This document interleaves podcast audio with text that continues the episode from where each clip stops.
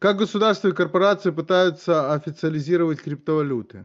Вот это основная наша тема сегодняшняя.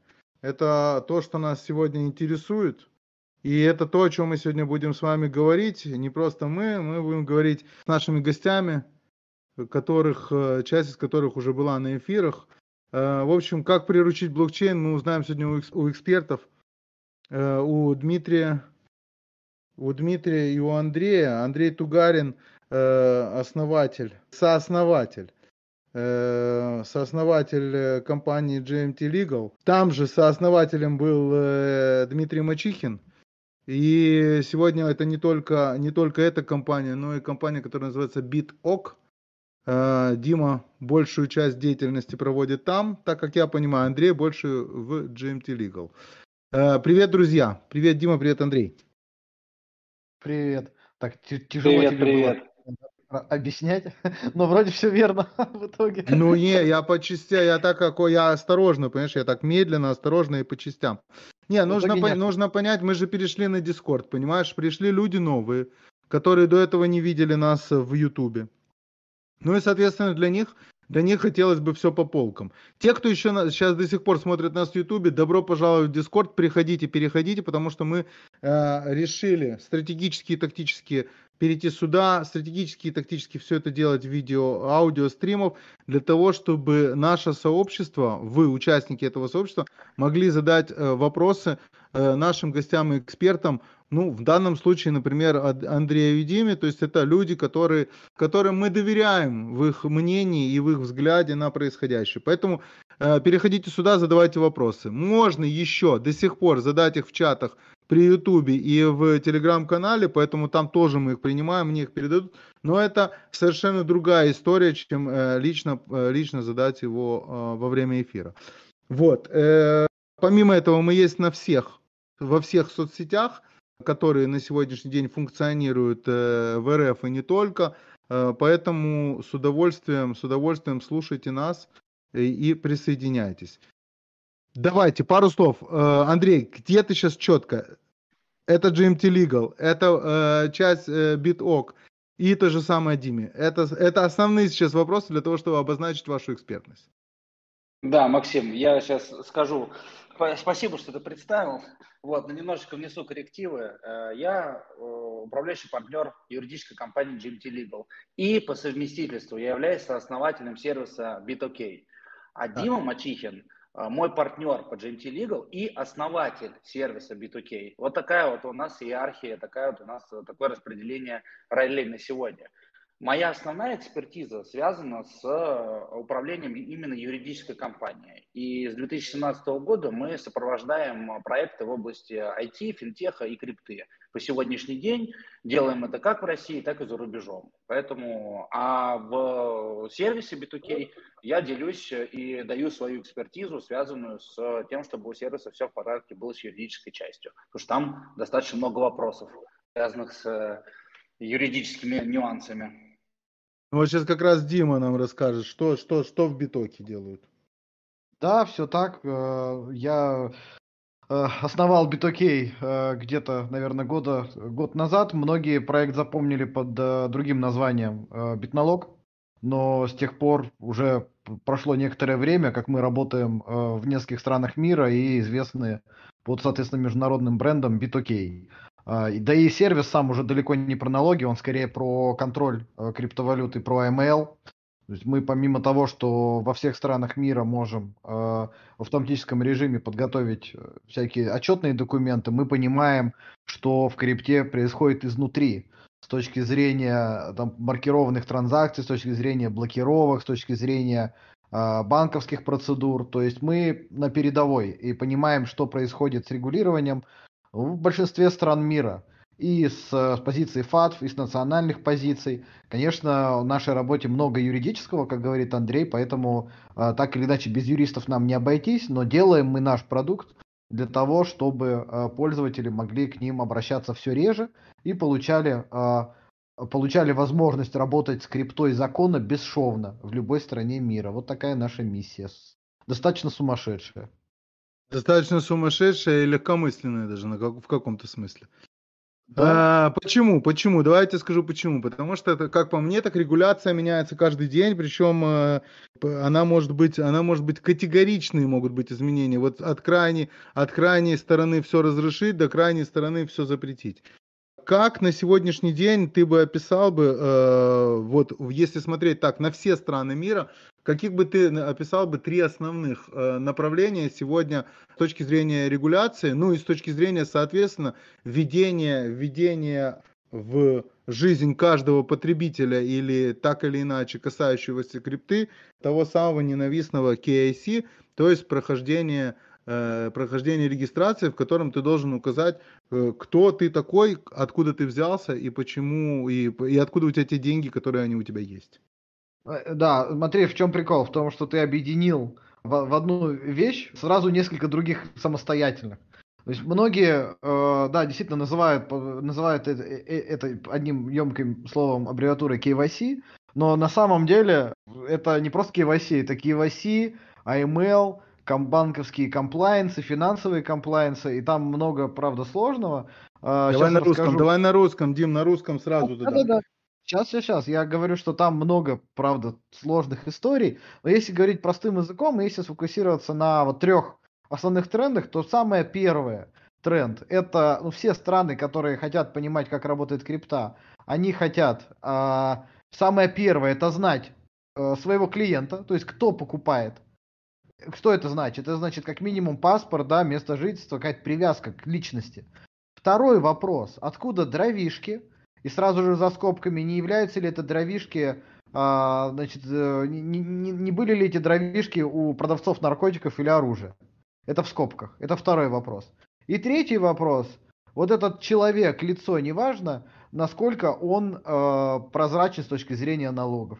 И платит ли он их, и как он их платит, и как он вообще отчитывается за прибыль, которая у него возникает. Все, три вещи. Кто, откуда деньги и есть ли э, значит, налоги в стране привязки. Вот, если эти вещи соединяются, у нас получается такой более прозрачный, понятный подход, подход к крипте, как к любому виду инвестиционного актива. Эти вопросы сложные, они э, неочевидные, они э, плохо коррелируют с изначальной концепцией крипты, которая как бы децентрализованная и как бы альтернатива любым посредникам и э, стоит против любой концепции государственного контроля, но, как показывает практика, она неплохо уживается в развитых странах и все, в общем, работает. Как-то так. Ну хорошо, а три направления ты бы смог бы, ты бы смог бы описать, как вот крайнее в одну сторону, крайнее в другую сторону и какая-то середина, которую сегодня, на сегодняшний день выбрали те или иные государства в моделях взгляда. Давай назовем это взгляда, потому что регулировать они еще не начали, это все равно все еще взгляд на происходящее. На Или может Андрей? Того, Андрей, Андрей, конечно, сейчас, сейчас я Андрею, на Андрея переадресую. А, у нас нет трех часов, да, как я понимаю. Слушать про то, как в каждой стране это все работает, на тему того, что нет регулирования, а есть только мнение. Где-то да, в основном в странах а, бывшего СССР скорее. Где-то да, где-то нет вообще ничего, но кое-где все-таки регулирование присутствует. И кое-где все-таки эти правила есть рабочие, их соблюдают, и рынок благодаря этому развивается. Потому что даже те же, допустим, майнеры, они с удовольствием идут в Штаты, потому что там можно как бы привлечь нормальные инвестиции, закупить э, нормальные эти ангары, эти машинки, э, оплатить э, там э, налог с прибыли, даже несмотря на то, что он большой, и нормально работать. Почему именно, почему именно в Штатах? А не там, где не разрешено. Казалось бы, да, налог платить не надо, все окей, ты крыши заплатил, и все, и у тебя все нормально. Но нет же, могут же, это же обоюдоострый такой топорик, который может и в тебя прилететь. А, а, а Андрей расскажет уже подробнее, как обстоит, а как обстоят дела с каждым из этих трех столпов и в какие страны, где являются первопроходцами, наверное, и лидерами. Да, друзья, ну я хотел вот с какого вопроса задать, ну, начать, на самом деле, от чего вы все хотели, да, и чего вы все ждали. Я говорю про всю эту историю где-то с начала там, 2018 года, и первая реакция, которую я тогда получал, это что Андрей с ума сошел, какое регулирование.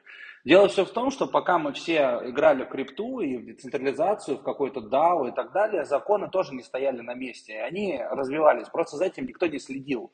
Люди получают информацию о законах, когда он уже вышел. А юристы получают информацию о законах, когда он только-только начинает писаться. Вы понимаете, какая огромная дистанция получается? И то, что к чему готовы юристы, когда закон выходит, и к чему готовы э, криптопользователи, когда они видят э, какой-то телеграм-канал, и с потом дикими глазами бегают, везде пишут, что все, просто жесть, у нас там, нас все отнимут. Как сейчас произошло это с вот этими э, европейскими санкциями, да, и так далее. Поэтому что мы все ожидали? Конечно же, государство развивалось параллельно и тоже провела гигантскую работу по поводу обуздания такой вот э, штуки, такого оборота, как криптовалюты. Сами все прекрасно понимаете, какие сегодня обороты на биржах, какие объемы, какие торги происходят, сколько денег люди оттуда вынимают и так далее и тому подобное. Без урегулирования это существовать просто не могло в нашем мире и в принципе невозможно. Говорить о том, что сегодня э, регулирование на стадии каких-то идей, я уже не соглашусь с этим, если бы, нежели чем несколько лет назад. Есть э, огромное количество примеров. Крупные биржи типа Coinbase, Binance э, и все, кстати, весь перечень централизованных бирж, который сейчас ходит по всем чатам, где типа российских пользователей не заблокируют, все эти биржи так или иначе чему-то соответствуют.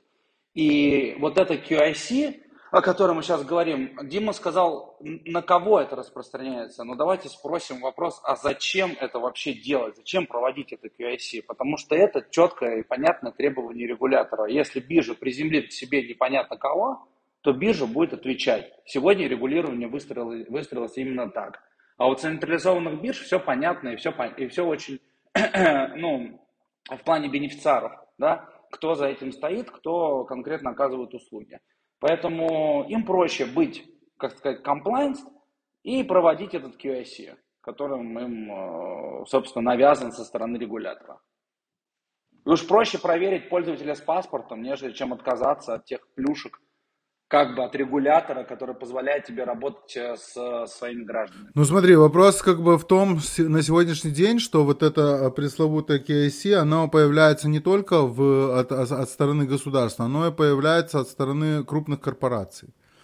И э, иной раз кажется, что корпорация этого запрашивает, корпорация это запрашивает для себя, а не для того, чтобы в какой-то момент, если вдруг надо будет, отчитаться перед государством. Как ты думаешь, они, э, они просто используют момент, и это еще один, э, еще один э, случай для того, чтобы как можно больше выудить информации из тебя как пользователя и в дальнейшем каким-то образом эту информацию использовать? Или же это сегодня, э, скажем так, это обязательно джентльменский набор, и да, теперь тебе надо при любых раскладах этот KSC все-таки использовать. Знаешь, мы вот, э, Дим, да, секунду сейчас скажу. Я, э, мы в команде вот любим спорить, да, что курица или яйцо, это везде так. Но вопрос в том, что э, как уже изначально, я думаю, что ни одна площадка не хотела бы делать QIC. Это же дополнительные траты. Зачем вам это нужно вообще? То есть это дополнительный геморрой, я извиняюсь. А уже как потом работать с данными, которые ты получил через QIC, это уже другой вопрос. Это уже люди там себе напридумывали пользу и прочее, прочее, прочее. Но изначально, базово, фундаментально, я ну, рискну предположить со своей стороны, что ни одна биржа не желала проводить QIC своих пользователей. Вот мое такое мнение. Ну да, это не вопрос. Э, тут Остапа Бендера нужно процитировать. Торг здесь вообще неуместен. Это не предмет уже там будем, не будем. А с 2018 года это обязательно для всех э, централизованных бирж. Если биржа децентрализованная, она, конечно, может ничего не проводить и пока, пока работать. Хотя э, мы видим, что регулирование в США, оно уже постепенно добирается до децентрализованных бирж, так как это раздражающий фактор по понятным причинам. Ну, то есть любой проект сегодня так может оказаться? Любой проект, что имеешь в виду? Что значит любой проект? Ну, то есть, если мы говорим про то, что Штаты могут заставить децентрализованные биржи, то они могут заставить, грубо говоря, любого. Да, и это прямо, кстати, написано в уставе э, ОФАК, организации, которая имеет экстерриториальные полномочия. Э, по сути, мы имеем дело с мегарегулятором межнационального уровня, который может э, облагать санкциями, какими-то преследованиями и прочими делами э, всех, кто находится за пределами штатов. Для них для этого специально есть орган. Э, охренели, на мой взгляд, но что есть, то есть. И у них, кстати, в области крипты гигантские полномочия. слову, в Штатах 5 органов занимаются криптой. 5. 5 и плюс налоговая. Э, так, дай посчитаем. Смотри, АРС, это даже не совсем налоговая, у нее больше полномочий, чем у просто налоговой. SAC, э, комиссия по фьючерсам, по, по товарным фьючерсам. АРС, ой, АРС, ОФАК. И... А СЕК, СЕК ты куда дел? А, SAC, по-моему. Да, СЕК, и, СЕК и еще есть, э, э, есть еще в Нью-Йорке отдельная, отдельная, э, даже не знаю, как назвать это, ты понимаешь, это отдельный офис, который в, во всех дырах, как только что-то происходит, он почему-то принимает участие. То есть это не, это не FBI, это не налоговая, а это вот что-то между ними. Нужно понять, кто. Э, Потому что я вот, который назвал, они федерального уровня. Если это уровня штатов, то там еще свои есть на уровне штатов. Это тоже есть. Вообще Америка э, центр бюрократии, и там еще хрен поймешь. Если, допустим, уйдешь из-под удара SEC, это еще не значит, что ты ушел из-под удара других товарищей.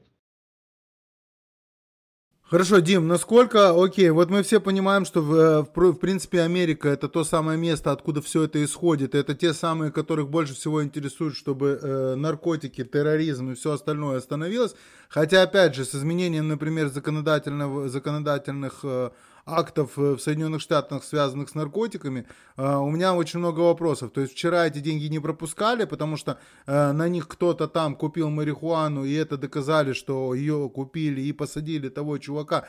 И тот в конечном это, в общем, целая канитель. А завтра они отменяют, отменяют как раз всю эту, всю эту историю с тем, что эту марихуану, да, можно покупать, да, ее можно растить, да, эти деньги, они легальные и так далее, и так далее. Как вообще, как вообще, э, в принципе, э, вести себя вот тем самым э, различным сервисом, которые пытаются отделить черное от белого, э, при том, что мы понимаем, что то, что вчера было черное, оно сегодня уже белое. А, речь про микшеры, так? Про микшеры в том числе, но кроме микшера ты и до микшера можешь с этим столкнуться, например, при вводе в какую-то биржу, на какую-то биржу. Есть, э, есть такое базовое правило, оно в основном работает, называется закон не имеет обратной силы. То есть если вдруг на момент, на данный момент это запрещено, и вдруг случилось какое-то действие, которое отменило, а, то все, что было до, ну как бы не считается. А, до момента, если не была вдруг амнистия объявлена специальным образом. Чаще всего, ну, то есть если сейчас запрещено, допустим, а, в большинстве штатов э, марихуана, если запрещена, значит, если ты через Coinbase, например, будешь его как-то покупать, не очень хорошо, да, с тобой будет. Последствия не очень хорошие. Скорее всего, скорее всего, на тебя выйдут быстро. А если потом после этого в этом штате, где тебя, допустим, э, где ты получил, не знаю, какой-нибудь срок, может быть, даже условный, если в этом штате легализуют, это не значит, что это на тебя распространится. Потому что на моменте, пока, на момент, когда ты совершал такое действие, оно было запрещено. Ну ты как раз, ну ты как раз зацепил тему амнистии. Амнистия как, как, как таковая людям существует. То есть Байден подписал о том, что есть федеральная амнистия там энному количеству людей. Но все, что связано с их деньгами, оно не попадает под эту амнистию, а тем более, если это в крипте. То есть, понимаешь, оно как бы есть, э, везде ты должен доказать, что ты не шланг, получается. И тут как бы много вопросов. Я теперь понял, да, но возникает такая несправедливая ситуация. Опять про криптонов забыли опять.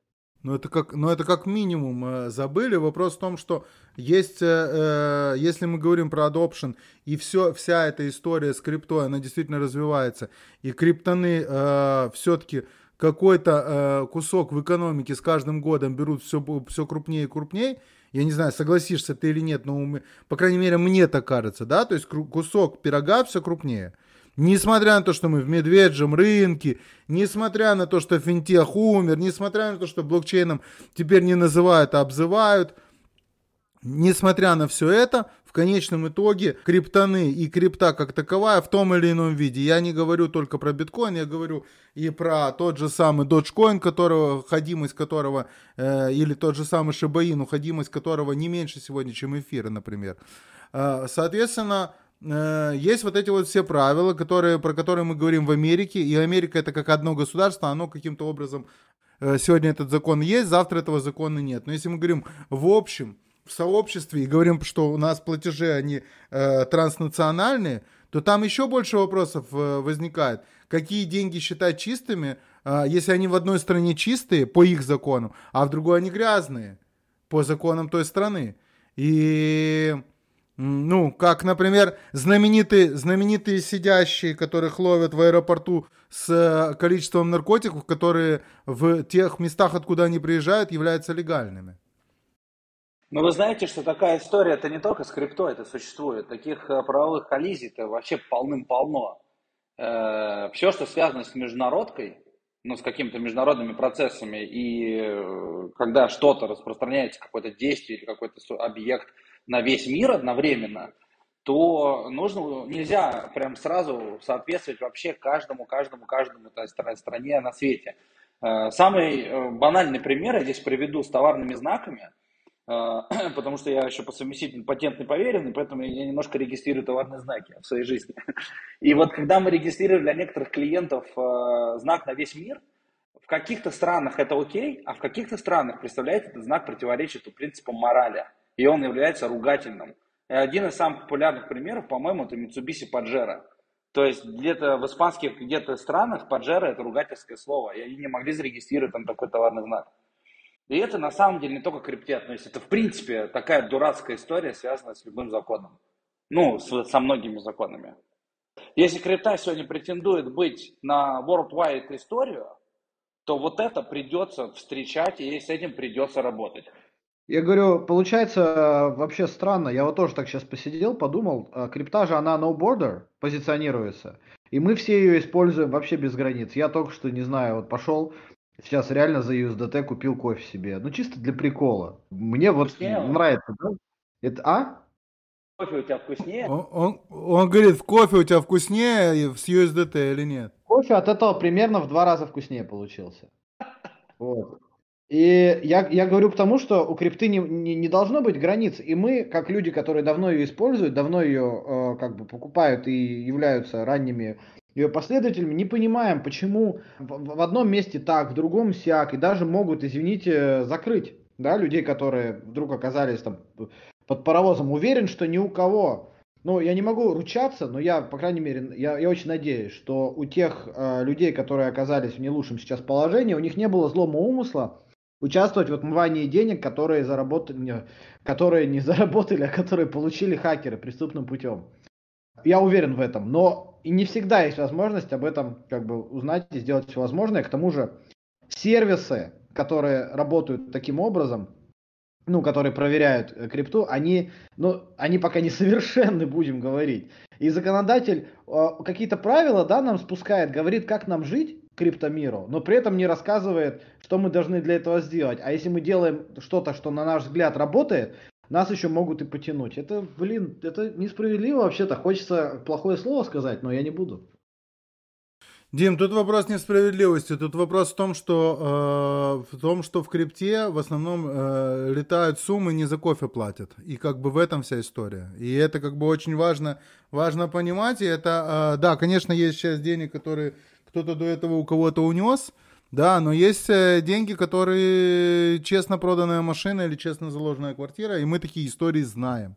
Соответственно, эти, эта история попадает, эти деньги попадают в миксер, в миксере они крутятся, и тыры тыры ты ты тебе их возвращают, говорят отказ, пожалуйста, KSC, а оказалось, что миксер на самом деле покрутил, вернул на, э, вернул опять же их на э, свои места, и именно от той самой биржи, на которую ты, на которую ты заводил, от нее как раз и пришел отказ. И эти случаи, эти случаи известны, они не вчера появились, и эти случаи массовые. И мы говорим только про вот такой вот вариант. А есть еще куча вариантов, когда просто, грубо говоря, э, ты переводишь какую, ты собрал, тебе нужно какое-то количество, э, например, допустим, битка, это маловероятно, ну, допустим, битка. И где-то какой-то биток, который ты собирал, вот это количество ты собирал, ты его покупал не на биржах, естественно, а на различных площадках. И в конечном итоге, э, когда уже доходит дело до транзакции, ее проверяют, и оказывается, что она не проходит, потому что кто-то где-то засветился. А тот, кто где-то засветился, не факт, что он попал э, из-за, там, например, той же самой гидры, да, помните всю историю гидры, вот, или же там какой-то взлом на какой-то левой бирже, которая на самом-то деле и существовать-то особо не существовало, но, в принципе, э, через бэкдоры оттуда вынесли все средства. Ну, соответственно, конец у этой истории такой, что кто-то страдает, и вот здесь регуляция почему-то не приходит. А с той стороны она, да, приходит. И вот вопрос, где больше страдания, тут или там, и есть ли смысл этот вопрос задавать. То есть, как в дальнейшем вы считаете, будет ли идти все по какому-то аналогичному шаблону в каждом месте одинаково, или же каждое место будет разрабатывать все-таки свои правила, оглядываясь на потребности своего гражданина или своего потребителя? На вопрос, на вопрос Андрей бы лучше ответил лучше меня, а я на тему микшеров, на первую часть твоего монолога, э, небольшой комментарий короткий дам. Я знаю, как решить проблему с микшерами, но как бы мы, как честные пользователи э, крипты, и нас большинство, мы не виноваты, конечно же, в том, что э, хакеры и торговцы наркотиками и оружием используют, использовали микшеры. Мы теперь как бы с ними попали, получается, в, одно, в, в один котел. Решение этого вопроса банальное. Микшеры должны вести KYC процедуры, вот и все. Вот и весь, вот и весь вопрос. Из-за того, как работали микшеры, из-за этого такие последствия э, как бы и наступили. Если они хотят, если они претендуют на то, что cases их использования, они не связаны с криминалом, пускай они сделают для этого необходимые действия. Я в этом случае буду пользоваться микшером без каких-либо э, а, без опасения, потому что сейчас я микшером не буду пользоваться. Если Но я ты видел пользоваться... ситуацию с Торнадо Кэш? Да, конечно. Ну, и ты считаешь, что это справедливо, то, что парня посадили? Это очень сложный вопрос. Я считаю, что его сделали э, козлом отпущения в данном случае. Но я понимаю логику тех, кто принимал решение о том, чтобы его закрыть. И я понимаю, какой объем денег пошли в, там, в наркоту, да, извините, откровенно говорю, через торнадо кэш. Вот и все. На тему справедливости, конечно, не я должен. Андрей, Андрей, Андрей, ты добавишь что-то или мы, или ты, ты с нами? Да Ау. я с вами, да, я здесь, конечно. Я хочу сказать по поводу, ну, с торнадо кэш, наверное, уже вопрос молот-перемолотый, и все уже высказали по свое мнение. Я хотел сказать по поводу некой унификации – и все-таки, он, отвечая на твой вопрос, разделится ли, э, так сказать, на, на блоки регулирования или будет какое-то одно, здесь я бы э, привел в пример бы микрорегулирование, которое идет именно от Европейского Союза, как раз таки, которое направлено на унификацию законодательства всех стран Европейского Союза. Но это всего-навсего Европейский Союз. Но да, да, подожди, подожди. Наверное, давай начнем с того, что унификация является э, является постановление ФАТФа. Это же унификация, я так понимаю? Ну, дело все в том, что любая международная организация, страны, которые в нее входят, э, должны, ну, должны приводить свое законодательство в соответствии с теми решениями, которые эта международная организация э, постановила. Дело в том, что и Россия в ФАТФ тоже входит, но чихать них э, Минфин хотел на все эти положения. Вот, вот в чем дело-то. И сейчас, когда в России разрабатывался законопроект о цифровой валюте отдельно, э, для многих стало открытием некоторые позиции, которые есть в этом проекте федерального закона, они уже давным-давно существуют в ФАТФ. Более того, они уже давным-давно применяются на территории Европейского Союза. Так что сам по себе ФАТФ это еще не гарантирует то, что есть какая-то унификация. А вот то, за что как бы борется микрорегулейшн, то там как раз-таки вопрос именно унификации, который положит э, вот так вот сверху на весь Европейский Союз, и все страны должны будут соответствовать этой истории, тем самым упростив некие процедуры, например, получение э, какой-то лицензии на обмен, на осуществление криптобиржи там, и так далее. И в, этом, в этой связи я думаю, что э, многие страны будут просто потихонечку копировать всю эту историю, и так или иначе, волей-неволей, все это каким-то образом придет в какую-то унификацию и останется несколько стран, не особо популярных в этом направлении, которые ну, останутся при своем мнении, так скажем. Вот. Но так или иначе, 80% будет примерно все об одном и о том же. К этому придем. Будет ли это угодно рынку? Будут ли от этого плясать эм, в припляску пользователи крипты? Не уверен я будет неприятно и будет э, вообще не то, что мы, не то, что завещал Сатоши. Вот. А так, э, так или иначе, все это будет примерно все об одном да о том же.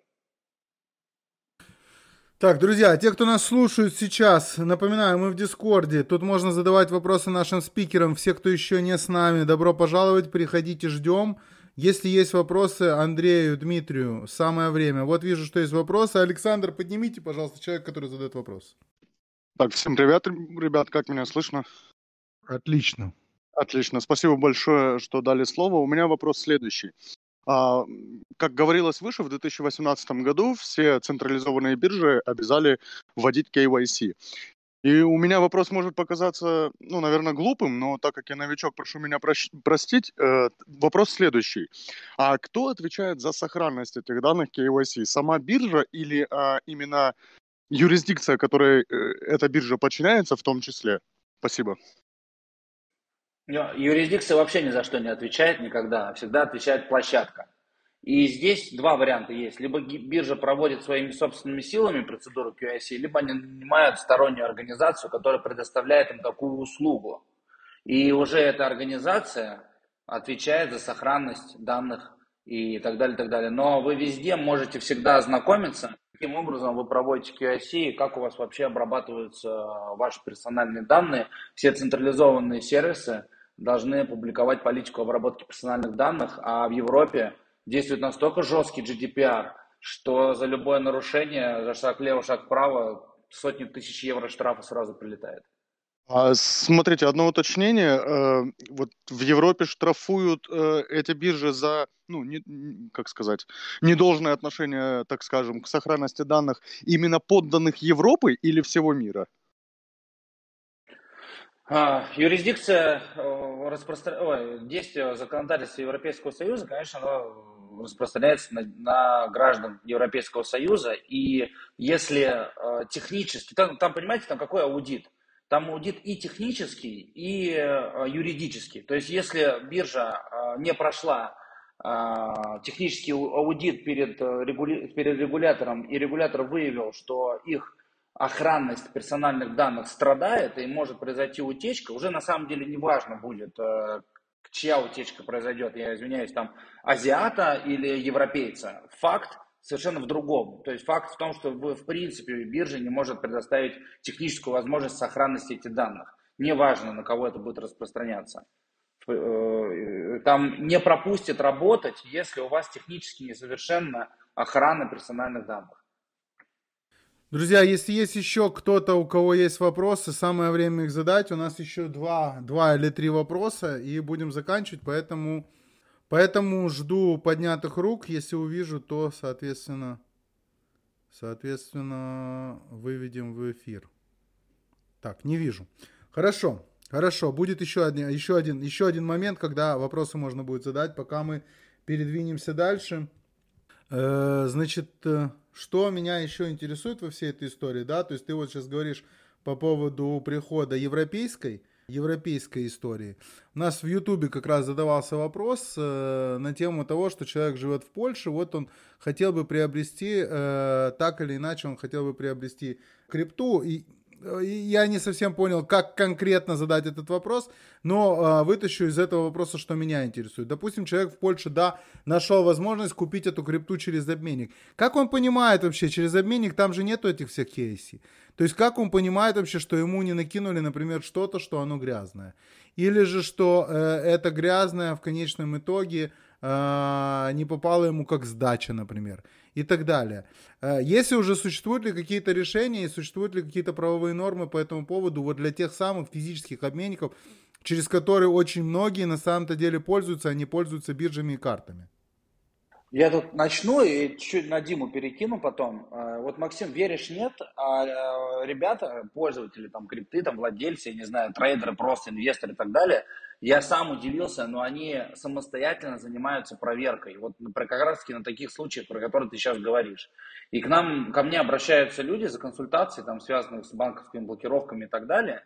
И они говорят, что, слушай, я проверяю сам свою крипту на чистоту, потому что мне это важно. Понимаешь, я, если я увижу, что есть тенденция к какому-то загрязнению, то я понимаю, что я могу словить блоки там, на той или иной криптовалютной бирже. Э, какая-то обязаловка со стороны э, того, э, надо ли проверять крипту на чистоту, она есть, но она связана с и распространяется именно на бирже. То есть биржа сама должна априори декларировать, что крипта чистая и использовать для этого все необходимые технические там инструменты, либо свои собственные. Это как с QIC, либо они могут нанять там какой-то дополнительный сервис для этого и так далее.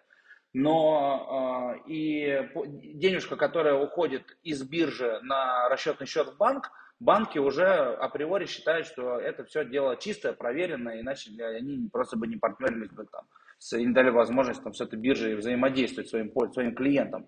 А если мы говорим про B2C сегмент, то это только-только начинается. Клиенты, пользователи сами не обязаны проверять свою криптовалюту, но рынок и обстоятельства и условия заставляют это делать на сегодняшний день. И для этого как раз-таки и существует э, такой сервис, как B2K. И я думаю, что Дим, здесь я Диме могу тоже слово дать, он может что-нибудь скажет интересное по этому поводу. Но это ответ рынку, то есть это возможность определенная, чтобы люди сами могли проверить на чистоту свою крипту очень просто, без всяких там сложностей. А, ну, да, спасибо. В общем, когда у людей...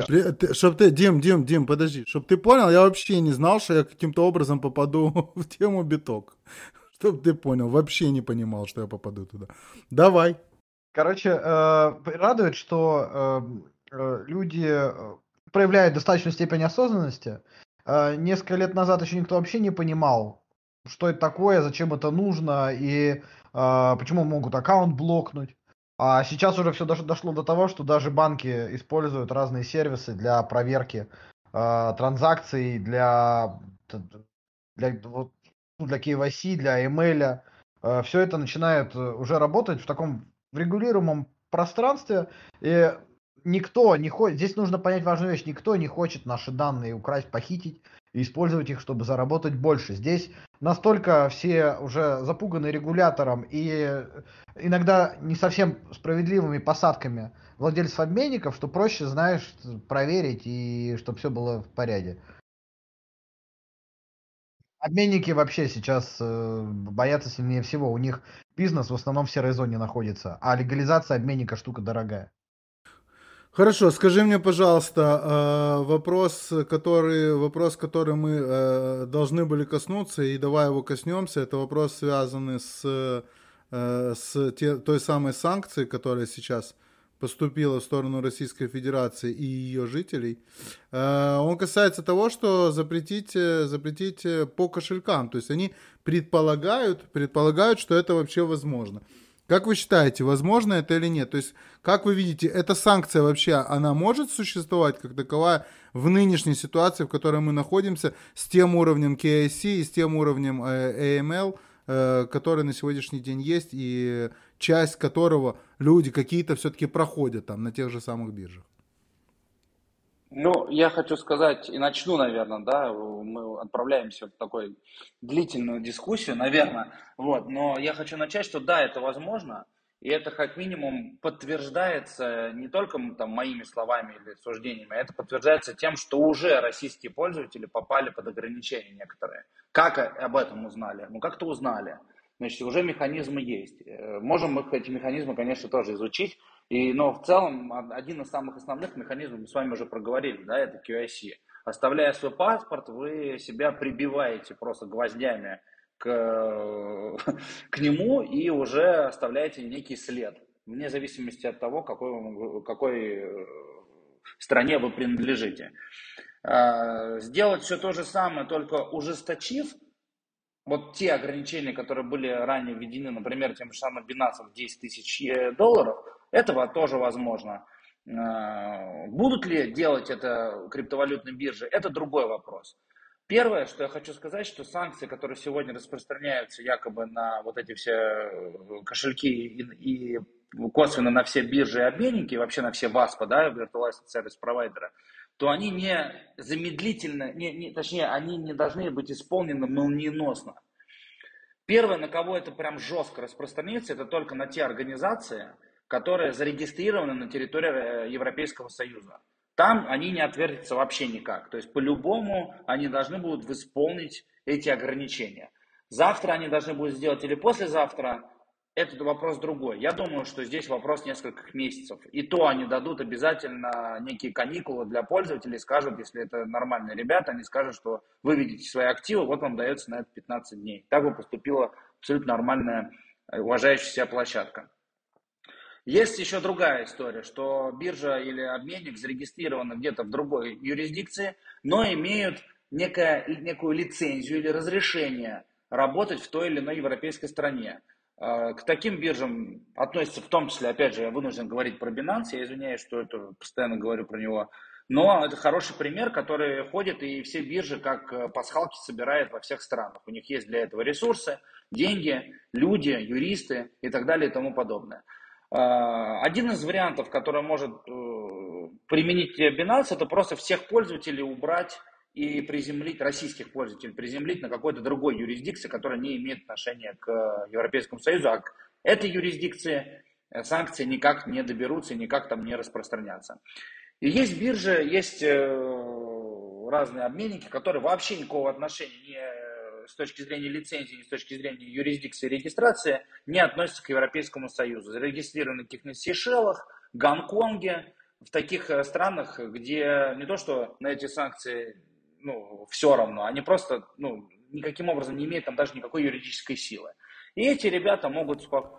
Они даже, не, они даже не читали, что они происходят. Ну да, понимаешь? и эти ребята спокойно продолжат э, обслуживать без всяких либо каких-то проблем российских пользователей.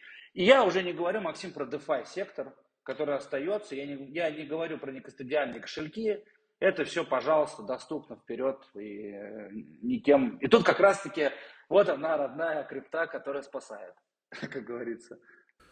Хорошо, хорошо, окей. Э, это касается, это касается вот этого все санкционной истории. Э, то, что касается несанкционной истории, это э, тот момент, который вот мне интересен. Ты вот упомянул про гражданина, с который оставил паспорт, например, на Binance. А что делать тем гражданинам или гражданам, у которых есть э, э, 2-3 2-3 э, гражданства. Они оставляют какой-то один свой паспорт, а по факту живут в какой-то второй стране. И сейчас в связи с событиями, которые происходят, э, миграционное, миграционное движение из асфальтированных стран в неасфальтированные и наоборот только увеличивается. Э, соответственно, как, как юридически этот вопрос решается и решается ли он? Ну, я сразу скажу, что не решается. Это огромная работа я не представляю, сколько сил надо потратить, какие ресурсы надо выделить для того, чтобы проверить вот так вот каждого. Э, еще и найти именно он на этой криптовалютной площадке, так у него еще и двойное гражданство или тройное гражданство. Э, во-первых, все, у кого есть два паспорта или более двух, я поздравляю. Они на сегодняшний день в хорошем, в хорошей вообще, в хорошем положении, и все достаточно неплохо. А будут ли отслеживать... Я обратно, ты, Андрей, Андрей, Андрей, ты, наверное, неправильно понял. Я обратную сторону, сторону э, как раз э, показываю. Я говорю про сторону, когда, например, э, чувак привязал в Binance российский паспорт, а у него есть паспорт Молдавии, допустим, да, и то есть как бы на него падают санкции, от, э, которые на россиян, но при этом у него есть и паспорт Молдавии, то есть он гражданин Молдавии. То есть они как бы не должны на него работать в таком случае. Не спасает. Э, тут надо, тут надо вспомнить, насколько у Binance э, продвинутая служба поддержки в кавычках. И... Дима, как пример, как пример. Давай будем не говорить про Binance, будем говорить вообще в принципе. Под санкции попадают граждане одной страны, при этом часть из этих граждан у них есть двойное гражданство. Что в этом случае происходит, как это должно решаться юридически? Как должно или как решается? Ну и то, и то. Должно бы в идеале, конечно, что типа с какого-то аккаунта зарегался, что данные указал, так к тебе и относится. Это и есть концепция KML KYC. Э, но бывает по-разному. Или, например, ты зарегался на российский паспорт, а в России давно не проживаешь. Вот на мой взгляд, что нужно все-таки не по национальному и по признаку гражданства накладывать санкции. Э, хотя это не мое, конечно, дело. Но хотя бы привязывать место жительства. Что говорит в первую очередь о твоей активности и о месте, где ты э, тратишь деньги. Если, допустим, человек э, живет тоже в другой стране 10 лет, но у него, блин, и у него, естественно, ВНЖ, может не быть гражданством, но ВНЖ, но его блокируют, потому что у него русский паспорт, извините, это так э, работать не должно. Угу. Андрей, что ты скажешь? Есть какое-то дополнение с точки зрения юридической? Все, все очень сильно уходит. Все именно с, с правовой точки зрения. Дима правильный вопрос сказал, что как должно быть или как будет. Э, по идее, конечно же, работать, э, все должно работать именно через гражданство. И вот действительно, какой первый момент ты э, оставил, так, так оно и должно, так оно и будет. То есть ты, допустим, если как российский гражданин прошел QIC, то все, ты там уже будешь в базе как российский гражданин, что бы ты там не менял. Но как будет на самом деле – мне тяжело судить, потому что я не знаю, как глубоко проверяют платформы вообще вот эту связь. И если ты заново, например, пройдешь процедуру KYC и предложишь туда паспорт, э, тот аккаунт, например, вообще удалишь и забудешь про него, временно выведешь свои активы куда-то, потом на новый аккаунт с новым паспортом заведешь обратно. Будет ли э, понятно твои действия с э, площадки криптовалютной? Ну, не знаю, я не ручаюсь это сказать. Мне кажется, что нет. Мне кажется, это пройдет, и это, в принципе, работает. Но с точки зрения экономического присутствия, да, Дима тут абсолютно прав. И, кстати, налоги также работают. То есть э, э, налоги надо платить там, где ты тратишь и зарабатываешь, иными словами. Ну, надо, а по факту ты знаешь, как, в Амери... как у американцев, например, относятся к налогам, и неважно, где ты живешь и где ты зарабатываешь. Ну да, есть и, и тут нюансы есть. Хорошо, Александр Мирошников, это из Ютуба вопросы. Давай я задам их э, э, по, по одному. И коротко очень отвечаем и заканчиваем на этом. Скажите, пожалуйста, если я создал проект, который с помощью какого-то программного обеспечения зарабатывает в сутки в криптовалюте, в эфире, в битке от баланса, как мне его легализовать в, в России? Сегодня есть вообще смысл легализовывать криптопроекты в России и как это делается? Это весь вопрос? Э, да, окей. Да? У меня это я допол я дополнил вопрос, я дополнил, есть ли вообще смысл. А, я тебя понял, я тебя понял. А, друзья, я скажу одно. В России на сегодняшний день очень э, непонятная ситуация по отношению государства к криптовалюте. Это, кстати, очень важно, вне зависимости от того, какие есть законы. В итоге будет решать именно отношение э, главенствующих государственных органов к этому элементу, так скажем, этому, э, этому объекту регулирования.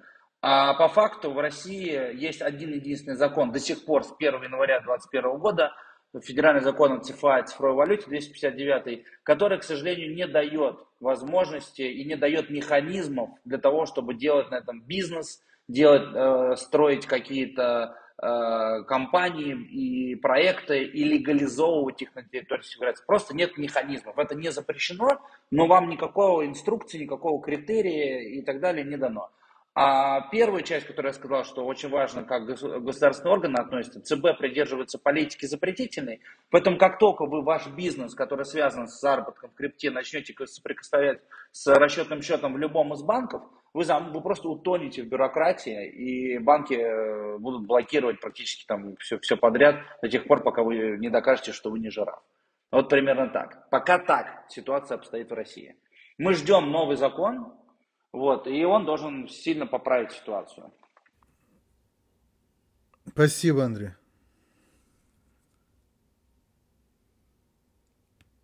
Вопрос только в какую сторону, не будем сегодня это обсуждать. Так, Александр э, Реактив, Реактивчер. Где и как купить в Украине крипту и отправить в Польшу? Друг мой, просто зайди Зайди в интернет и начни что-то гуглить. Мы не даем никаких советов нигде, никак, но в принципе э, это все легально, и это все можно сделать, просто нужно загуглить. Последний вопрос, Андрей, тебе. Карточки форклога классная вещь. Я вот, если ко мне поступает запрос от новичков, я каждый запрос всегда отрабатываю, лично отвечаю на любые вопросы. Я считаю, что это, ну, такая образовательная миссия некая. Но если я хочу дать контент, то карточки форклога это прям классно. Там есть, там есть. Спасибо. Так, э, вопрос э, Андрею. Здравствуйте, учусь на юриста. Посоветуйте, как начать разбираться в юридическом праве в области блокчейна и криптовалюты. Какая перспектива этого направления? Вот он, пояснительный вопрос. Приходите к нам на стажировку в GMT Legal, и мы вас всему научим. Ну вот, вот, вот и ответ. Это окей на работу. Друзья, это Андрей. Да, да, совершенно. Друзья, друзья, это а, Андрей Тугарин, Дмитрий Мачихин, э, наши друзья, резиденты, я бы сказал, Форклога, постоянно э, так или иначе помогающие нам разобраться в том, что происходит э, в теме регуляции и в теме э, куда вообще движется вся эта законодательная перспектива, которая вроде бы перспектива, а для кого-то вообще не перспектива. Спасибо вам, что вы с нами. Спасибо, что вы с ForkLog ом. Э, мы теперь на Дискорде. Присоединяйтесь к, Дискорде, к Дискорду и оставайтесь с нами. Теперь не только я здесь ведущий, тут есть еще, кроме меня. Будет весело, и нас тут много, поэтому ждем всех. Андрей, Дима, спасибо. Йо, спасибо, Максим. Пока-пока. Пока. Пока.